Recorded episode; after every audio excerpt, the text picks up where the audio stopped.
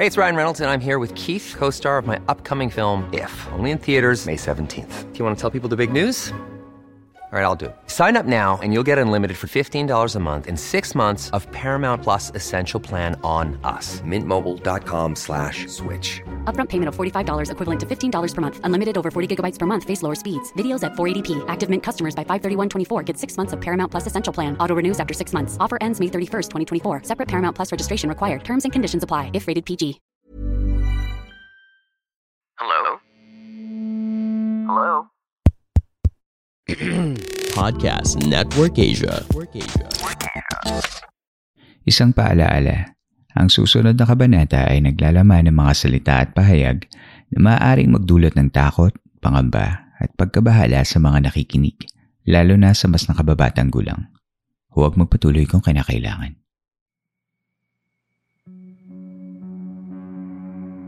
Tuloy po kayo sa ikadalawamput siyam na gabi ng San Telmo Society. Kumusta po kayong lahat? Sana ay napapakinggan ninyo ang episode na ito sa maayos na kalagayan. Ang San Telmo Society ay ang listeners' story submission segment ng Philippine Camper Stories kung saan binabasa ko ang mga totoong kwento ng kababalaghan at pagtataka mula mismo sa ating mga tagapakinig. Bago tayo magsimulang magkwentuhan ay gusto ko sanang pasalamatan kayo sa patuloy na pakikinig sa Philippine Camper Stories. Kasi pataas ng pataas ang pwesto natin sa iba-ibang podcast charts. At dahil iyon sa inyong pagsuporta mga giliw kong tagapakinig. Kaya maraming maraming salamat sa inyo. Isang maliit na update tungkol sa podcast, mayroon na tayong Facebook group at tinawag ko itong The Campsite. Go to Facebook and find the campsite and samahan niyo ako sa after podcast discussions at para na rin makilala ko kayong lahat na linggo-linggo akong sinasamahan dito sa camp. Bueno, wag na nating patagalin. I hope nasa komportable kang lugar. Time to relax at dadalhin tayo ngayong gabi ng ating story sender na si Ash sa Baguio City. Isang lugar na kilala sa malamig na klima at matatayog ng mga pine trees. Pero may isang puno na tila naiiba sa karamihan. Tara, pakinggan na natin ang kwento ni Ash.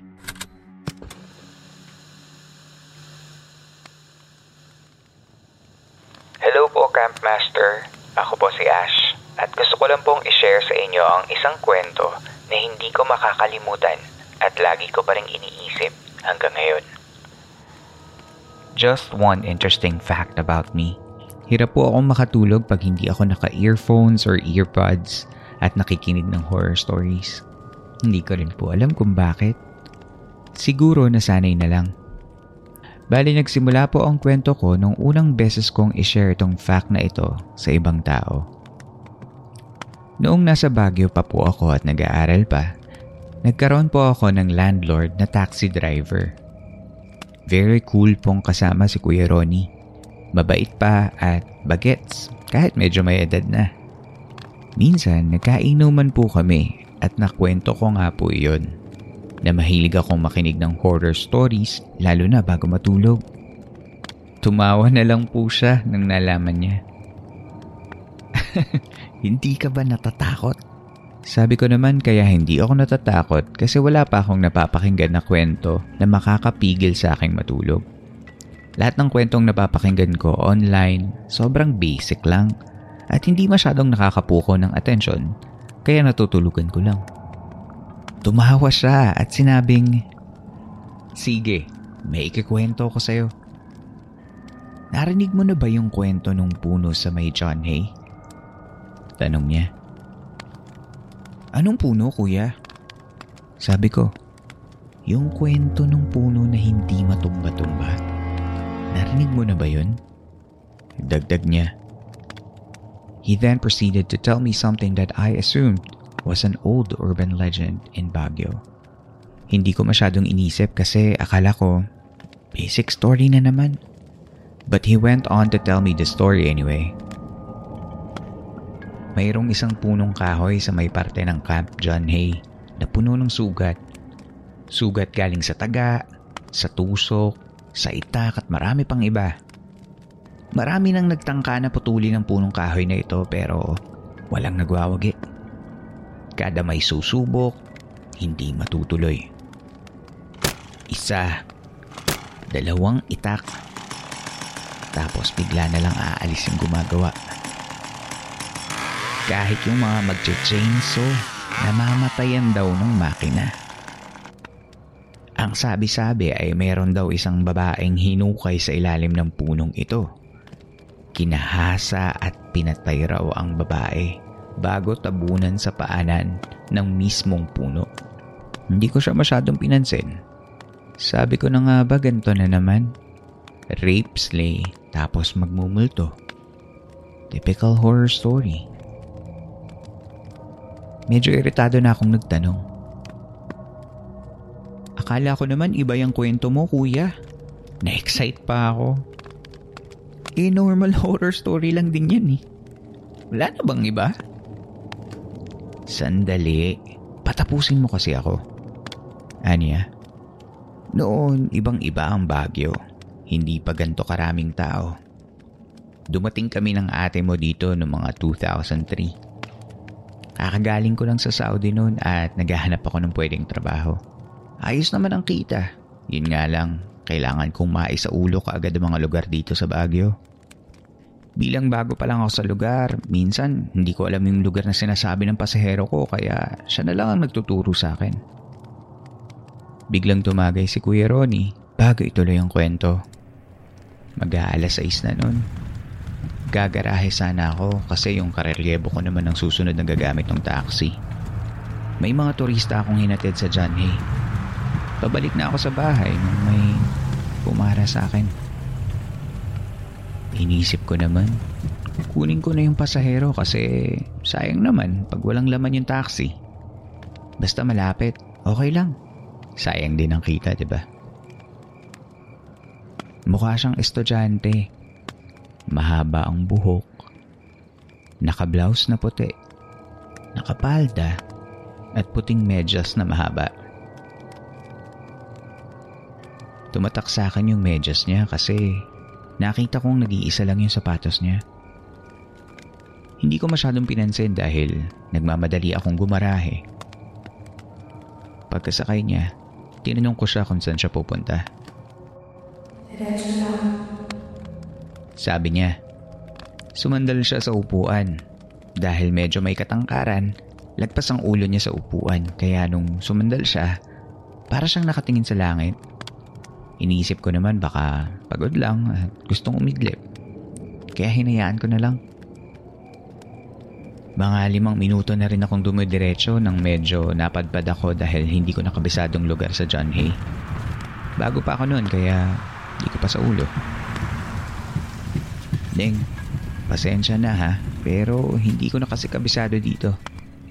Sabihin mo lang sa akin kung saan tayo liliko. Hindi pa ako tapos magsalita nang bigla niyang sinabing, Hindi nagbago ang pwesto niya nang sinabi niya yon. Tunog pasigaw siyang nagsalita pero hindi ko siya nakitaan ng kahit anong pagkilos noong tiningnan ko siya sa rear view ng mirror ko. Hindi ko pinansin. Dumiretso lang ako. Mga sampung minuto na ang nakakalipas pero parang hindi ako nakakalayo sa pinanggagalingan ko. Tumingin ako sa paligid. Medyo madilim na. Nakakapagtaka na sa oras na yon. Wala ako ni isang nakasalubong na ibang tao. Salita ako ng salita pero hindi ako pinapansin ng pasahero ko. Tumingin ako sa rear view mirror at nakita kong bahagya siyang humihigpit. Hindi ko alam kung umiiyak siya o tumatawa dahil hindi ko nakikita ang mukha niya. Pataas baba ang balikat at mga braso niya na parang umiiyak at ang pagkilos naman ng dibdib niya ay parang galak na galak siya sa pagtawa. Itinigil ko ang sasakyan at lumingon ako sa likod para makasigurado. Paglingon ko ay nakatingin siya sa akin. Halos isang dangkal lang ang layo ng mga mukha namin. Lumuluha ang mga mata niya pero napakalaki ng kanyang mga ngiti na parang masusugat ang gilid ng mga labi niya.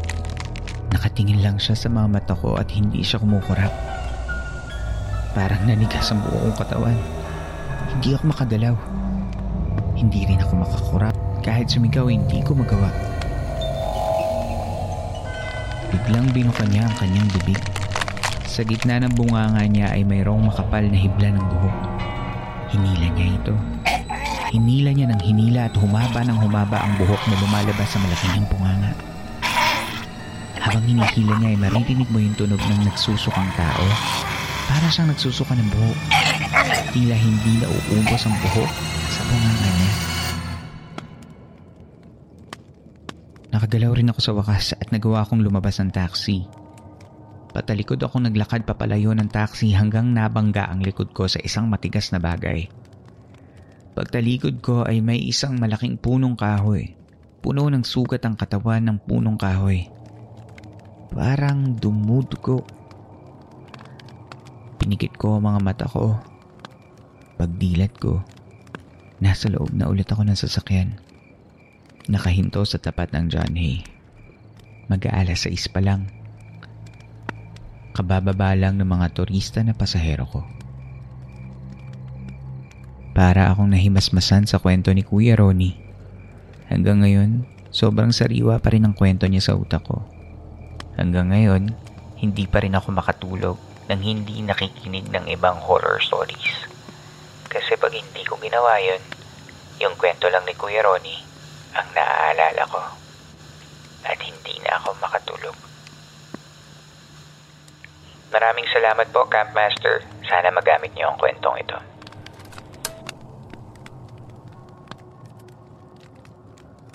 Hello Ash. I'm actually a seasonal resident of Baguio City. At bilang tagahanga ng mga horror stories, grabe yung feeling nung una ko itong binasa.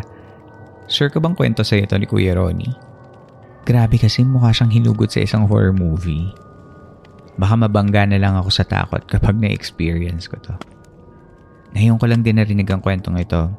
Ang Baguio City ay sikat sa isa pang babaeng nakaputi na karaniwang laman ng mga urban legends, ang White Lady ng Luwakan Road. Kaya ito agad ang naisip ko nang sinabi mo sa kwento na sa John Hay ito nangyari. Siya na kaya ang White Lady na nagpapakita sa mga dumadaan sa Luwakan Road?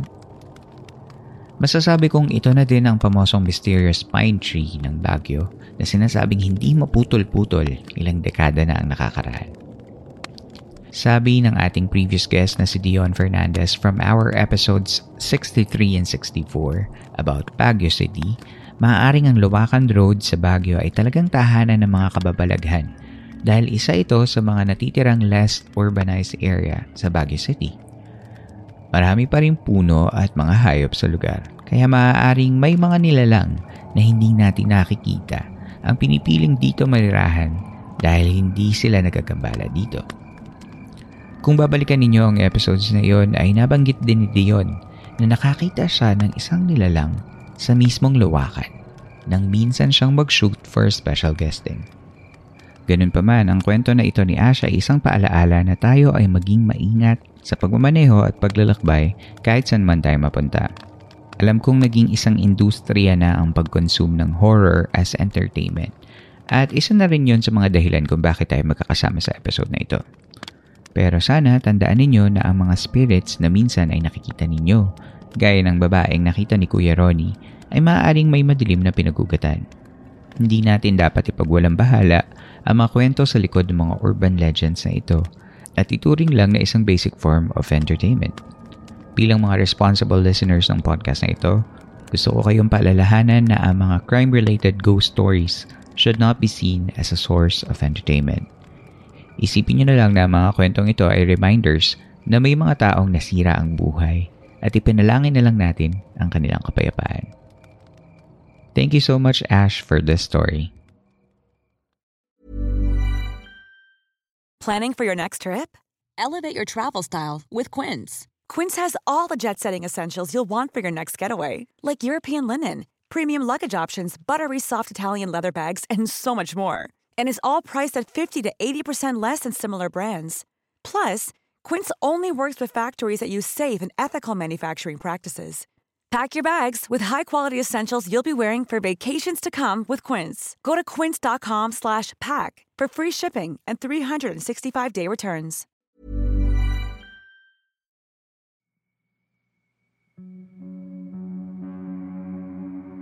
Inyo pong nasubaybayan ng isa na namang kabanata ng Philippine Campfire Stories.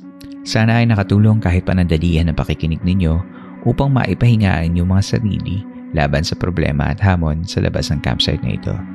Mapapakinggan nyo pa rin ng libre ang mga nakaraang episodes sa lahat ng major podcast platforms.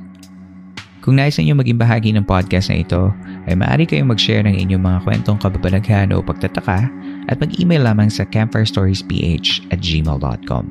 Susubukan nating isama ito sa story submission segment na San Telmo Society.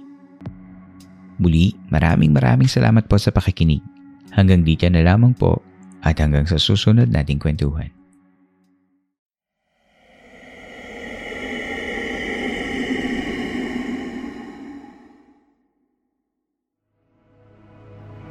This podcast episode is based on or is inspired by true events. Unless otherwise indicated, all the names, characters, businesses, places, events, and incidents in this podcast are either the product of the podcast creator's imagination or used in a fictitious manner. Any resemblance to actual persons, living or dead, or actual events is purely coincidental.